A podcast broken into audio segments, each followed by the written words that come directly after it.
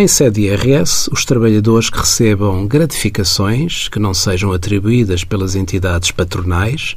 são tributadas autonomamente a uma taxa de 10%. Exemplo disso são as gratificações recebidas pelos trabalhadores das salas de jogo dos casinos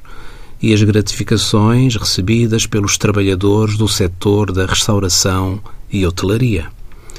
O Orçamento do Estado para 2017 introduz sobre esta matéria uma novidade, equiparando a gratificações, as compensações e subsídios referentes à atividade voluntária postos à disposição dos bombeiros pelas associações humanitárias de bombeiros até ao limite máximo anual por bombeiro de três vezes o indexante de apoios sociais, ou seja, até ao limite anual de 1.263 euros, os bombeiros voluntários que recebam estas compensações serão tributados a uma taxa autónoma de 10%.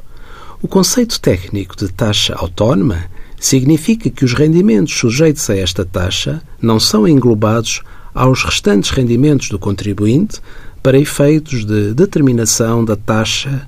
e escalão de IRS, embora, em alguns casos, o contribuinte possa sempre optar pelo englobamento se lhe for eh, fiscalmente vantajoso. Envie as suas dúvidas para conselhofiscal.tsf.occ.pt.